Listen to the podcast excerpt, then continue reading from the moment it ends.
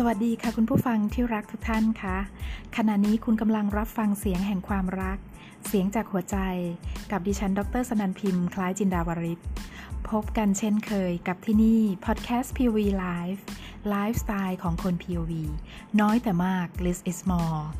กับสาระชีวิตดีๆ ที่จะอยู่เป็นเพื่อนคุณทุกวันสำหรับ EP นี้เราจะข้ามจากเรื่องชีวิตคู่ ความสัมพันธ์มาคุยกันเรื่องเพศนะคะ และเพศที่ว่านี้ก็ไม่ใช่เพศที่แปลว่าเพศสัมพันธ์นะคะ เรื่องนั้นใจเย็นๆ เราจะยังไม่นำมาคุยกันใน EP ต้นๆนนี้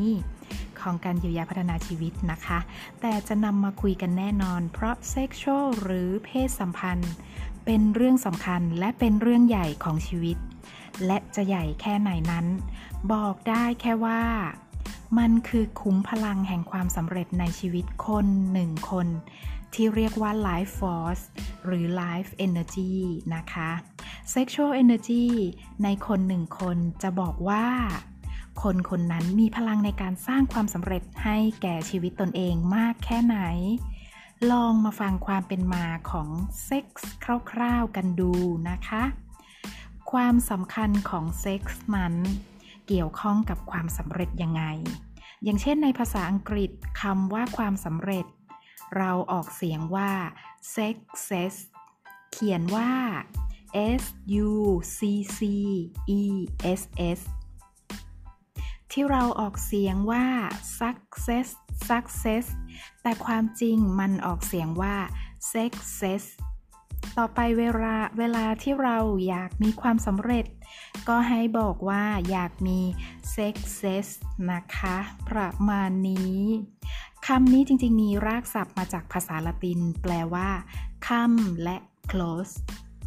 คือเข้ามากวักมือเรียกให้เข้ามาใกล้ ๆ ที่เหลือก็แปลแล้วก็จินตนาการกันเอาเองนะคะว่า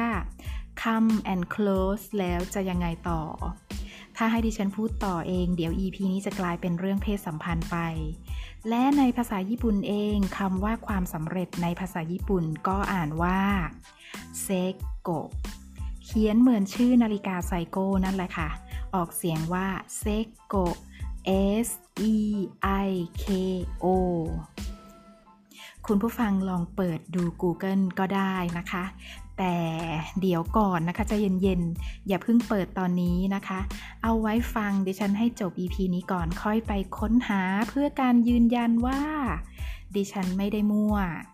คำว่าเซโกนั้นก็มีรากศัพท์มาจากคำว่าเซ็ก S E I K เช่นเดียวกันที่แปลว่า ความสำเร็จ ทีนี้คุณเห็นภาพชัดแล้วใช่ไหมคะ ว่าเซ็กส์กับความสำเร็จนั้นคือเรื่องสำคัญและเป็นเรื่องเดียวกัน ฟังแบบนี้หลายคนอาจจะร้องโหโหโหโห ถ้าเซ็กคือปัจจัยสร้างความสำเร็จขนาดนี้จะช้าอยู่ใยรีบๆไปมีเซ็กกันสิคะ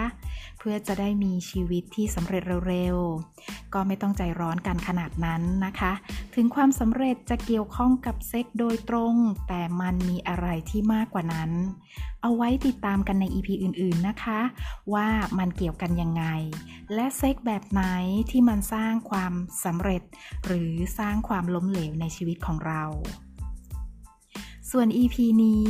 เราจะมาคุยกันเรื่องที่กับเรื่องที่สำคัญที่ผู้ชายก็อยากรู้ และผู้หญิงก็อยากรู้เช่นกัน นั่นก็คือเรื่องเพศที่เรียกว่าเพศหญิงนะคะ และทำไมผู้หญิงบางคนถึงเก่ง แล้วก็เก่งจนกลายเป็นผู้บริหารหญิง หรือกลายเป็นผู้นำของผู้ชายไปในที่สุด และผู้หญิงเก่งและผู้บริหารหญิงส่วนใหญ่เหล่านั้นทำไมถึงเลือกมีชีวิตที่อยู่เป็นโสด หรือทำไมบางคนเลือกผู้หญิงด้วยกันมาเป็นคู่ทำไมมันถึงเป็นแบบนั้น วันนี้เราจะมาคุยกันและพูดถึงกลไกที่ไปที่มาที่นำพาให้ผู้หญิง ต้องยกระดับตัวเองขึ้นมาเป็นหญิงเก่ง และที่สำคัญเพื่อให้เก่งกว่าผู้ชายนะคะ รวมถึงทำไมถึงไม่เลือกผู้ชายมาเป็นคู่ครอง กลไกชีวิตที่ว่านี้ก็มีชื่อว่า กลไกอิเล็กตราคอมเพล็กซ์ หรือที่แปลในแปลเป็นแปลเป็นภาษาไทยในภาษาจิตวิทยาว่าปมอิเล็กตรา นั่นก็คือเหตุที่ทำให้ผู้หญิงต้องมีชีวิตคู่ที่ต่อสู้เพื่อเอาชนะ และเพื่ออยู่เหนือผู้ชายนั่นเอง และเรื่องราวมันก็มีอยู่ว่า บางบ้าน บางครอบครัว บางวงตระกูล หรือวัฒนธรรมครอบครัว จะมีค่านิยมความเชื่อว่า อยากให้ลูกที่เกิดมาคนแรกเป็นผู้ชาย หรือ ไม่ว่าจะลูกคนไหนก็อยากได้ลูกผู้ชายประมาณนี้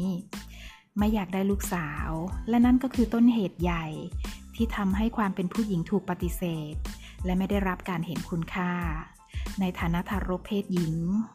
ถ้าหากพ่อแม่หรือครอบครัวมีค่านิยมและความตั้งใจว่า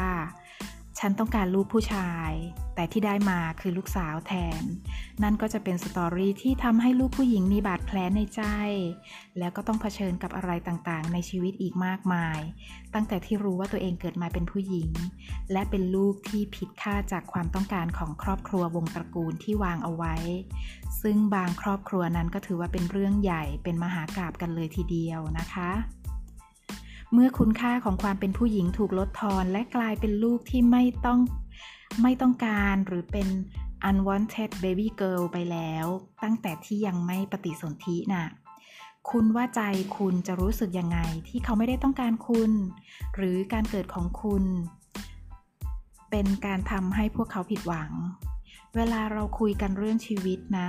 เราไม่ต้องคุยกันถึงระดับสมองระดับจิตสำนึกหรือสติรู้ที่เป็นปัจจุบันนะคะ เพราะ POV ไม่ได้สอนเรื่องความรู้ทางสมอง แต่เราสอนระดับจิตตั้งแต่จิตใต้สำนึกลงไปจนถึงจิตไร้สำนึกที่เป็น unconscious mind และจิตวิญญาณที่เป็น spirit mind ดังนั้นเวลาพูดอะไรมา เราไม่ได้พูดถึงสิ่งที่กำลังรับรู้ในฐานะผู้ใหญ่ หรือความมีสติรู้ แต่พูดถึงสิ่งที่เราไม่รู้ หรืออาจจะเคยรู้ เคยคิดเคยทำเคยเป็นมาก่อน แต่อาจจะจำได้หรือจำไม่ได้แล้ว ในคลิปของทฤษฎีรอยร้าวในชีวิตที่ที่ฉันเคยพูดไว้ที่ช่อง YouTube POV Live ว่ามนุษย์นั้นรับรู้ทุกอย่างตั้งแต่เริ่มปฏิสนธิ รวมถึงเรื่องราวหัวใจสลายทั้งหลายในชีวิต ที่ทำให้หัวใจของเขาแตกเป็นเสียงๆ ก็เช่นกันรับมาตั้งแต่ที่ยังไม่เกิด รับมาตั้งแต่ที่ยังไม่ลืมตาดูโลกนะคะ ดังนั้นเวลาที่พ่อแม่ครอบครัวปรารถนาอย่างแรงกล้า และทำสารพัดเพื่อให้ได้มาซึ่งลูกผู้ชายทำให้ลูกสาว หรือลูกผู้หญิงต้องพิสูจน์ตัวเองให้ครอบครัวได้เห็น และให้โลกได้รู้ ว่าผู้หญิงอย่างฉันนี้แหละ ที่เกิดมามีชีวิตดีกว่าลูกชาย ดีกว่าผู้ชายที่เธอเธอทั้งหลายต้องการและอยากได้ อยากได้นักอยากได้หนา ดังนั้นจึงทำให้ผู้หญิงที่เกิดมาในครอบครัวที่มีเป้าหมายแบบนี้ทำทุกวิถีทางด้วยการขับเคลื่อนของกลไกจิตภายใน เพื่อให้ตนเองสู้ผู้ชายได้ และให้เก่งกว่าผู้ชาย แล้วก็ดีกว่าผู้ชายที่เป็นพี่น้อง เป็นญาติพี่น้อง หรือแม้กระทั่งเป็นเพื่อนๆที่เป็นผู้ชาย หรือผู้ชายทุกคนในสังคมการเรียน สังคมการทำงาน และในชีวิต และใช้มันเป็นแรงขับเคลื่อนในการสร้างความสำเร็จเพื่อเอาชนะผู้ชายนะคะ และในที่สุดชีวิตผู้หญิงเหล่านั้นส่วนใหญ่ที่เอาชนะผู้ชายได้ด้วยแรงขับนี้ ก็จะกลายเป็นผู้บริหารระดับสูง เป็นบอสหญิง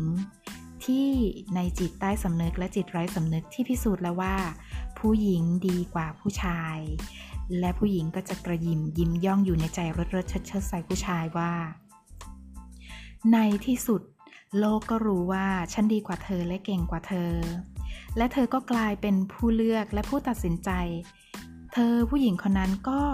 ได้กลายเป็นผู้เลือก และตัดสินใจทำอะไรก็ได้บนโลกใบนี้ โลกที่เป็นสองขั้วที่เรียกว่า โลกแห่งความเป็นผู้ชายผู้หญิง เพราะผู้หญิงกลายเป็นผู้ชนะแล้วนะคะ การเอาชนะเรื่องงานเรื่องความสำเร็จ และตำแหน่งหน้าที่การงานก็ผ่านไปแล้วได้ดังใจหมาย ทีนี้ก็มาถึงเรื่องของความรักบ้าง ความรักของผู้บริหารหญิง ผู้หญิงเก่ง ถ้าคุณลองสังเกตในสังคมทุกวันนี้ ผู้หญิงเก่งมีมากขึ้น ผู้บริหารหญิงก็มีมากขึ้น แล้วที่เห็นมากขึ้นตามไปด้วยก็คือ ผู้หญิงเก่งและและเป็นผู้หญิงที่มีความสำเร็จเหล่านี้ เลือกที่จะเป็นผู้หญิง และครองโสดเพราะในเมื่อฝังใจแล้วว่าตนเองถูกกดขี่ข่มเหงมาตั้งแต่ยังไม่เกิด และถูกกดขี่ลดทอนคุณค่า ในวันที่ได้พิสูจน์แล้ว ถือธงแห่งชัยชนะแล้ว จิตภายในที่เป็นจิตใต้สำนึกและจิตไร้สำนึก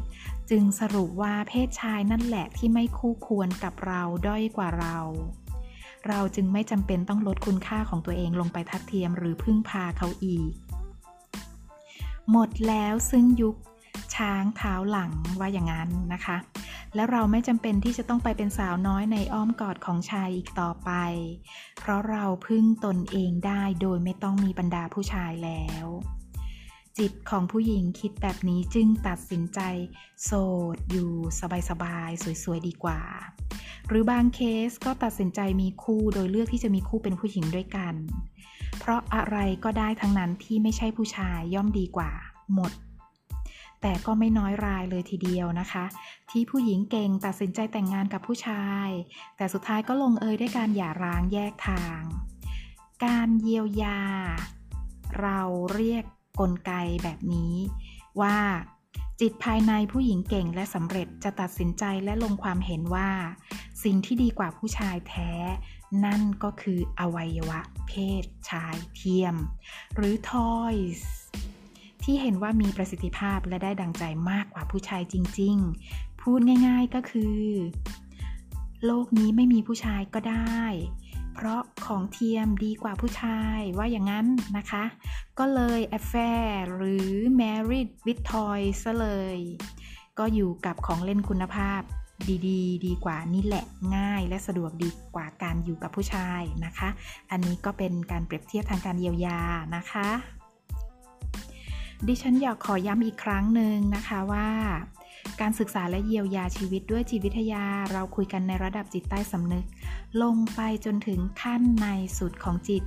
หลายคนฟังแล้วอาจจะแย้งในหัวคิด หรือรู้สึกว่าสิ่งที่ได้ยินมันเข้าไปท้าทายความคิดความเชื่อ ความรู้สึกของคุณเองภายใน ที่อาจจะไม่เห็นด้วยในหลาย ๆ อย่าง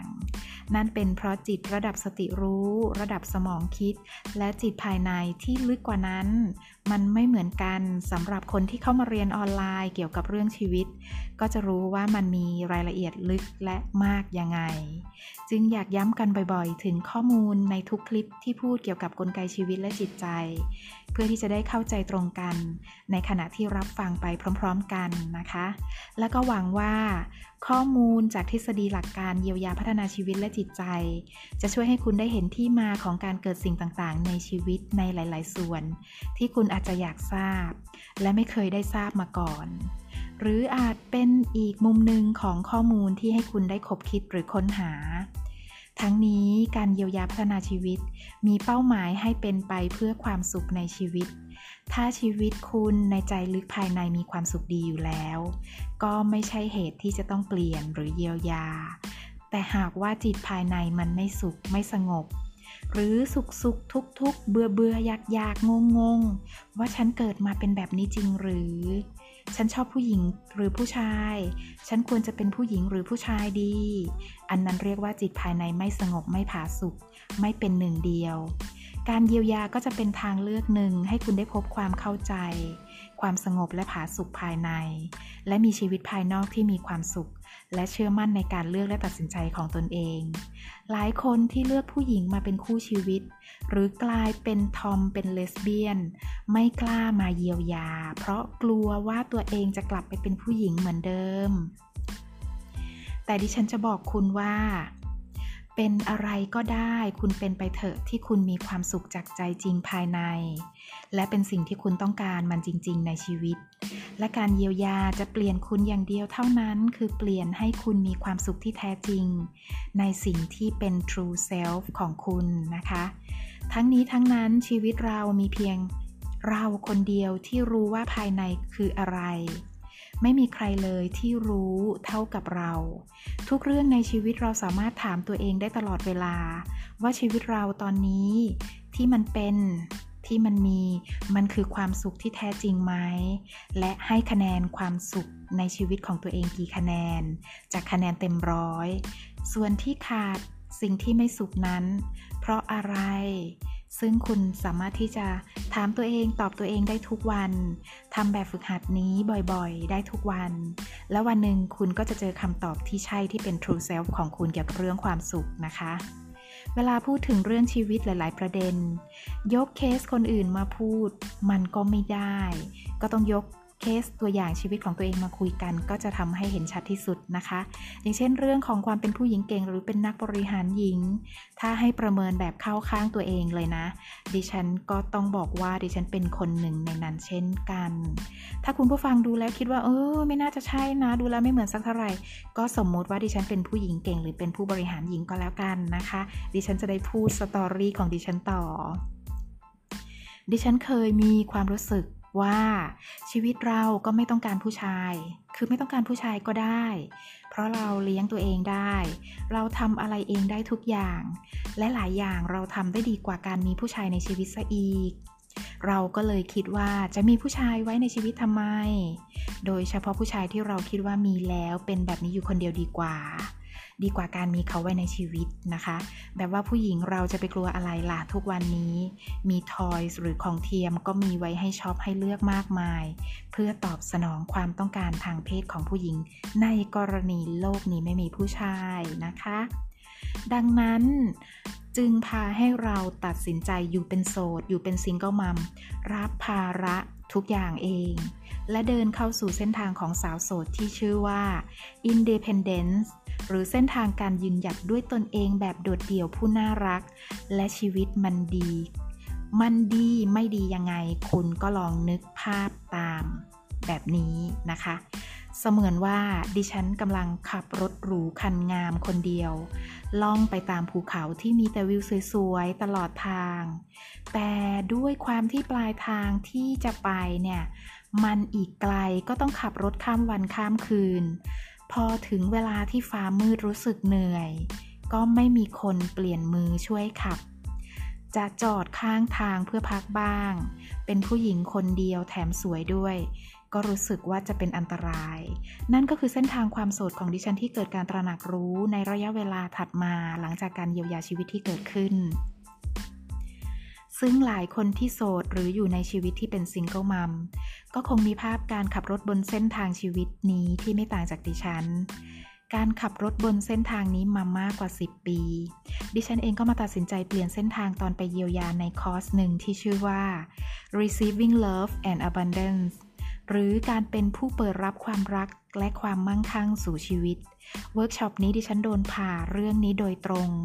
จากอาจารย์ของดิฉันที่ชื่อว่า ดรฮิโรมิคุริฮาร่าชาวญี่ปุ่นทำให้ดิฉันเข้าใจแจ่มแจ้งว่า การเป็นผู้หญิงที่ตัดสินใจอยู่ในสภาวะ independence หรือการยืนหยัดพึ่งพาตนเองมายาวนาน กับภาระทุกสิ่งทุกอย่างคนเดียว มันเหมือนการแบกโลกทั้งโลกไว้บนหลังตัวเอง แล้วปีนขึ้นเขาโดยไม่เปิดหัวใจรับความช่วยเหลืออะไรจากใคร อันนั้นจิตใจภายในมันไม่ได้รู้สึกถึงความสุขที่แท้จริงเลย ความจริงคือจิตภายในมันเหนื่อยมันหนักมันร้องไห้ มันโหยหา มันต้องการ masculine energy ของจริงของแท้ จากผู้ชาย มาทำให้เรา balance มากกว่า ชีวิตความเป็นผู้หญิง ความเป็น feminine ของดิฉัน ยังไงมันก็ต้องเกิดมาเป็นผู้หญิง ไม่ใช่ต้องเกิดเป็นหญิง แต่ไปฉกขโมยเอาพลังผู้ชายมาเป็นตัวเอง แล้วโลดเล่นโลดแล่นบนร่างและจิตแท้ที่เป็นหญิง พอในหนึ่งร่างหนึ่งจิต เป็นทั้งหญิงเป็นทั้งชาย มันก็เหนื่อยมากกว่าปกตินะคะ อันนี้ก็เปรียบเทียบให้เห็นภาพ ตลอดการขับรถบนทางโดดเดี่ยวดิฉันคิดถึงธรรมชาติของความเป็นผู้หญิง ธรรมชาติของความอ่อนแออ่อนโยน ธรรมชาติที่อยากให้ใครสักคนมาช่วยถือพวงมาลัยไว้ ในวันที่หมดแรงเพราะขับรถมาไกลแล้วถึงแม้ว่าเราจะเป็นลูกสาวคนโตของครอบครัว ถึงแม้ว่าเราจะถูกฝึกมาให้เป็นผู้นำให้แข็งแกร่งอดทน แต่ถึงจะแกร่งแค่ไหนเก่งแค่ไหนทำอะไรทุกอย่างได้ด้วยตัวเอง พึ่งพาตนเองได้ แต่เราเกิดมาเพื่อเป็นธรรมชาติหญิงหยางที่สมบูรณ์ ความโตงหรือความผิดธรรมชาติของเรา จะทำให้เราเหนื่อยบักโกรกมากกว่าปกติ อันนี้ก็คือสิ่งที่ดิฉันได้เรียนรู้ด้วยตัวเองนะคะในกระบวนการเยียวยาทำให้จิตภายในของดิฉันเปลี่ยนแบบ transform และพาจิตใต้สำนึกและจิต จิตไร้สำนึก เดินออกจากเส้นทางโดดเดี่ยวผู้น่ารักที่ชื่อว่า independence และเดินเข้าสู่เส้นทางที่เรียกว่า partnership หรือ interdependence ที่แปลว่าเส้นทางชีวิตคู่ เส้นทางมิตรภาพแท้ พึ่งพาอาศัยเกื้อกูลกันและกัน แล้วไปเยียวยายาวต่ออีก 8 วันที่ประเทศญี่ปุ่นในคอร์สที่ชื่อว่า The Path to True Partnership คือการมีชีวิตคู่อยู่บนเส้นทางความเป็นคู่มิตรแท้ ซึ่งการเยียวยาเปลี่ยนแปลงทำให้ชีวิตเราเดินทางเข้าสู่เส้นทางความสัมพันธ์มิตรภาพความสุขที่แท้จริง นั่นแหละที่ใจภายในเราจริง ๆ ต้องการตามธรรมชาติของดิฉันที่เรียกว่า the truth หรือของแท้ที่เป็นสัจธรรมไม่ใช่ต้องการเพราะเป็นแรงยุจากแชโดว์ภายใน จากนั้นไม่นานดิฉันก็กลายเป็นผู้หญิงที่ไม่ต้องอยู่ในเส้นทาง Independence ยืนหยัดคนเดียวเองอีกต่อไป เพราะอยู่ๆก็มีผู้ชายที่แสนดีดีที่สุดในชีวิตเข้ามาโดยไม่ต้องตะเกียกตะกายวิ่งหาเหมือนตอนที่เคยอยากมีมากๆนะคะ เราก็ได้เจอคนที่เข้ามาทำให้ความเป็นแมนความเป็นหญิงแกร่งและความเป็นตัวเดียวคนเดียวยืนหยัดด้วยตนเองของเราเบาลงและหมดไปในที่สุด หัวงอกมาอีกหนึ่งหัวและมืองอกมาอีกสองมือ เราจะได้ศักยภาพที่เรามีอย่างเต็มที่ ได้ใช้มันอย่างเต็มที่ โดยไม่ต้องเหน็ดเหนื่อยทำสองหน้าที่ที่ผิดเพี้ยนจากใจที่เราต้องการ และแต่ละคนแต่ละเคสก็ไม่เหมือนกันนะคะในเรื่องนี้ อันนี้ก็เป็นตัวอย่างของดิฉันเอง คนที่รู้จักดิฉันหรือเคยทำงานกับดิฉันมาก่อน ก็จะรู้ว่า ดิฉันที่อยู่ในตำแหน่งผู้บริหารหญิง หรือเคย เคยมีความเป็นแมนและแกร่งแค่ไหนที่เรียกว่า masculine หรือมีความเป็น tiger woman สูง คือมีความเป็นผู้หญิงเยอะอะ แต่วันที่เข้ามาเดินในเส้นทางชีวิตคู่ ดิฉันได้ไปเยียวยาคอร์สหนึ่งต่อที่ชื่อว่าคอร์ส Happy Wife Happy Life ซึ่งคอร์สนี้ก็ช่วยขัดเกลาความเป็นผู้หญิง ความเป็นภรรยา ความเป็นแม่ ให้มันมีความสุขขึ้น สมดุลขึ้น ทั้งซึ่งชีวิตตั้งแต่วันนั้นจนถึงวันนี้ก็ต้องบอกว่า มันคือความสุขความผาสุกเป็นปัจจุบัน เป็นปัจจุบันขณะที่สมดุลนะคะ ที่เราได้เข้าใจชีวิตและอะไรต่างๆ มากมาย และที่สำคัญคือการได้เป็น true self ที่ไม่เคยไม่เคยเป็นมาก่อน และความสุขที่ว่าก็ไม่ใช่ความร่ำรวยเงินทองมากมาย แต่มันคือความมั่งคั่ง มั่งคั่งด้วยความสุขด้วยชีวิตแบบที่เราปรารถนา POV ไม่ได้สอนให้คนวิ่งหาแต่เงินทองความร่ำรวยอย่างเดียวที่เรียกว่ามากเกินความจำเป็น แต่ POV สอนเรื่องความรัก ความสุข และจิตวิญญาณภายใน และอาจารย์ได้พร่ำบอกเสมอว่า มนุษย์เราจะได้เงินและมีเงินเท่าที่ชีวิตเราจำเป็นต้องใช้เพื่อสร้างเป้าหมายในชีวิตเท่านั้น และมนุษย์จำเป็นต้องใช้เงินเท่าไหร่ ขึ้นอยู่กับเป้าหมายสูงสุดในชีวิตของคุณ ว่าเป้าหมายนั้นคืออะไร เพื่ออะไร คุณเกิดมาเพื่อทำอะไร เงินนั้นก็จะเป็นเครื่องมือขับเคลื่อนให้ชีวิตได้เดินตามเป้าหมายตามฝันที่เป็นประโยชน์ ดังนั้นเราจึงต้องค้นหาเป้าหมายที่แท้จริงในชีวิตของเราให้เจอนะคะ มีฝันอะไรที่เป็นประโยชน์จริง ๆ และเป็นประโยชน์กับใครบ้าง นั่นก็คือเป็นคำถามและเป็นคำตอบที่ต้องค้นหา และ ได้ค้นหาในคอร์สที่ชื่อว่าวิชั่นและการได้อยู่บนเส้นทางแห่งเป้าหมายที่แท้จริง มันคือความมั่งคั่งที่แท้จริงเช่นกัน เมื่อดิฉันค้นหาตัวเอง เจอว่าเกิดมาเพื่อทำอะไร เพื่อมีชีวิตยังไงบนเส้นทางนั้นที่เป็นดรีมของดิฉัน โลกใบนี้มันจะหมุนของมันไปเองคำว่าเงินในชีวิตมนุษย์คนหนึ่ง จะบังเกิดขึ้นเพื่อให้คุณได้ใช้ ในการที่เป็นเป้าหมาย ในชีวิตคุณที่แท้จริง คุณลองค้นหาตัวเองจริง ๆ ให้เจอแล้วก็ลองดูสิคะว่า ถ้าคุณได้เจอเส้นทางเป้าหมายในชีวิตที่แท้จริงของคุณแล้ว เส้นทางนั้นต้องใช้เงินเท่าไหร่ และชีวิตมันจำเป็นต้องใช้เงินแค่นั้นจริงๆล่ะค่ะถึงคุณจะวิ่งเต้นหาไปร้อยล้านพันล้าน ด้วยเวลา 7 วัน 24 ชั่วโมงของคุณ ก็คุณอาจจะไม่ได้ใช้มันทั้งหมดหรอก จริงไหม และที่สำคัญถึงหาได้จริง มันก็ไม่ได้อยู่กับคุณแบบมีประโยชน์มากกว่าที่คุณจำเป็นต้องใช้ บนเส้นทางของ life purpose หรือเป้าหมายในชีวิต หรือ dream ที่แท้จริงของคุณนะคะพูดมาถึงตรงนี้ life vision หรือการค้นหาเป้าหมายสูงสุดของชีวิตเรานั้นจึงสำคัญมากมาย เพราะการดำเนินชีวิตทุกวัน ถ้าดำเนินไปแบบไร้เป้าหมาย ไร้เป้าหมายในชีวิตที่แท้จริง คุณเองก็จะรู้สึก เบื่อนาย เบื่อเบื่ออยากอยากไม่มีพลังทำทำหยุดหยุดแล้วก็เจอแต่ปัญหาอยู่นั่นแหละ เพราะอีโก้ไมในจิตมันคอยพาเราไปทางนั้นบ้างทางนี้บ้าง ก็อย่าลืมค้นหาตัวเองให้เจอเป้าหมายที่แท้จริงนะคะ นั่นก็เป็นประสบการณ์ตรงของดิฉันที่เคยอยู่ในเส้นทางเรื่องราวของคำว่า สาวที่เคยโดนกลไกอิเล็กตราคอมเพล็กซ์นำพาชีวิตและตัดสินใจโสด และเปลี่ยนใจมาอยู่บนเส้นทางธรรมชาติของตัวเองที่เป็นชีวิตคู่ หลังจากการเยียวยา กลับมาที่เรื่องผู้หญิงที่เป็นเหตุว่าทำไมผู้หญิงเก่ง ผู้บริหารหญิงส่วนใหญ่ถึงโสด เหตุที่โสดที่มาที่ไปมันอยู่ที่เรื่องของการถูกลดทอนคุณค่าความเป็นผู้หญิง บาดแผลความเจ็บปวดของการเป็นเฟมินีนมันรุนแรงนัก ผู้หญิงจึงต้องต่อสู้เพื่อกู้ศักดิ์ศรีของตนเองกลับคืนมาสำหรับคุณผู้ฟังที่กำลังรับฟัง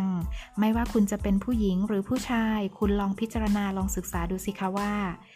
จากการฟังเรื่องราวข้อมูลของปมอิเล็กตราคอมเพล็กซ์ฟังแล้วคุณลองย้อนเส้นทางชีวิตของคุณ หรือคุณผู้ชายลองพิจารณาเส้นทางชีวิตของภรรยาคุณ เพื่อกลับไปดูว่า มีเรื่องราวกลไกอะไรเหล่านี้หรือเปล่า มีเรื่องราวปัญหาเรื่องเพศหญิงที่เป็นเพศที่ไม่ต้องการ แบบนี้ในชีวิตหรือเปล่าในระบบครอบครัวของคุณหรือของเขา บางทีคุณอาจจำได้หรือจำไม่ได้ ลองฝึกย้อนเส้นทางชีวิตดูนะคะ แต่คุณผู้หญิงคุณสาวๆท่านไหน ถ้าชีวิตคุณรู้สึกว่าต้องการเอาชนะผู้ชาย หรือยึดมั่นกับความอยากโสดจนหาเหตุผลไม่เจอว่าทำไม ขอให้คุณลองเปิดใจพิจารณาเยียวยากลไก และปมอิเล็กตรานี้ในชีวิตเพื่อชีวิตที่สวยงามมีความสุขอย่างแท้จริง ของความเป็นผู้หญิงที่คุณจะได้เป็น true self ไม่ว่าคุณจะตัดสินใจเลือกผู้ชาย หรือผู้หญิงมาเป็นคู่ชีวิต คุณจะได้ไม่เจอปัญหาความรู้สึกไม่เท่าเทียม ไม่ถูกกดขี่อยู่ในความรู้สึกเด่นกว่าหรือด้อยกว่าตลอดเวลานะคะสำหรับผู้หญิงหลายคนที่ถูกปมอิเล็กตราเล่นงาน จิตภายในอาจไม่ได้เลือกเส้นทางการเอาชนะ จนกลายเป็นผู้บริหารหญิงหรือหญิงเก่ง แต่จิตได้เลือกเส้นทางที่ตรงกันข้ามอย่างสิ้นเชิง ก็คือกลไกการทำลายชีวิตของตนเองไปเรื่อยๆ เพื่อให้ได้เป็นผู้หญิงที่ได้รับความสนใจจากครอบครัว เช่นกัน อย่างนี้ก็มีนะคะ ไว้เราค่อยมาค่อยมาพูดถึงกันเรื่องราวประมาณนี้ใน POV ให้ความสำคัญกับผู้หญิง และคำว่า femininity มาก เพราะต้องการให้ผู้หญิงมีความสุขที่สุด และมีคอร์สสอนเฉพาะผู้หญิงที่เยียวยาความเป็นผู้หญิงโดยเฉพาะ และเป็นคอร์สที่ทรงพลังสำหรับผู้หญิงอย่างเราๆนี่แหละ โดยอาจารย์ที่เชี่ยวชาญที่จะทำให้ผู้หญิง รักและภาคภูมิใจในความเป็นผู้หญิงของตัวเอง ขอบอกว่าผู้หญิงทุกคนไม่ควรพลาดคอร์สนี้นะคะ และคอร์สนี้เขาไม่ให้ผู้ชายเข้านะคะ ใครสนใจก็สอบถามกันเข้ามาได้ เพื่อคุณจะได้กลายเป็นผู้หญิงที่มีแต่ความมั่งคั่ง และความสุขในชีวิตที่แท้จริง ไม่ว่าคุณจะเลือกเป็นอะไรแบบไหนหรือเป็นเพศไหนก็ตามแต่คุณจะได้กลายเป็นผู้หญิงที่มีแต่ได้รับ โดยชีวิตไม่ต้องเหนื่อยลากเหมือนตอนที่อยู่ในปมอิเล็กตรานะคะสำหรับ EP นี้ EP ของผู้หญิงก็จบลงเพียงเท่านี้ แล้วดิฉันคงต้องขอลาไปก่อน แล้วก็พบกันใหม่กับ EP หน้า ที่จะมานำเสนอข้อมูลดีๆ เกี่ยวกับบทบาทต่างๆ ในครอบครัวที่มีอยู่ทั้งหมด 5 บทบาทหลัก และคุณเล่นบทบาทไหนบทบาทใดในครอบครัวของคุณบ้าง ลองนั่งนึกดูนะคะ บทบาทเหล่านั้นก็คือ ลูกที่เป็นฮีโร่ตัวเอกของครอบครัว อันที่สองลูกที่เล่นบทเป็นพ่อพระแม่พระผู้ใจดีและผู้เสียสละในครอบครัว อันที่สามลูกที่เป็นแพ้รับบาปในครอบครัว อันที่สี่ลูกที่เป็นตัวเด่นชูโรง สร้างสีสันเป็นสัญญลักษณ์ของครอบครัว และบทบาทสุดท้าย บทลูกที่ถูกลืม ไม่เคยอยู่ในสายตาของคนในครอบครัวเลย แล้วพบกันกับ EP ละครครอบครัวว่าคุณเล่นบทไหนชีวิตคุณอยู่ในบทไหน และแต่ละบทบาทนั้นสร้างปัญหายังไงให้ชีวิตคุณ แล้วชีวิตคุณที่เกิดขึ้น เกิดปัญหาขึ้นในตอนนี้มันเกิดจากบทบาทในละครครอบครัวแบบนี้ละค่ะ อย่าลืมติดตามรับชมรับฟังกันได้ทุกช่องทางนะคะ ทั้ง YouTube Fanpage Line Twitter และที่นี่ที่พลาดไม่ได้ที่คุณสามารถรับฟังเสียง เป็นเพื่อนคุณได้ทุกเวลา Podcast POV Live ไลฟ์สไตล์ของคน POV น้อยแต่มาก less is more กับเสียงจากหัวใจแบ่งปันส่งถึงหัวใจคุณทุกวัน กับดิฉัน ดรสนันพิมพ์ คล้ายจินดาวริศแล้วพบกันนะคะ สวัสดีค่ะ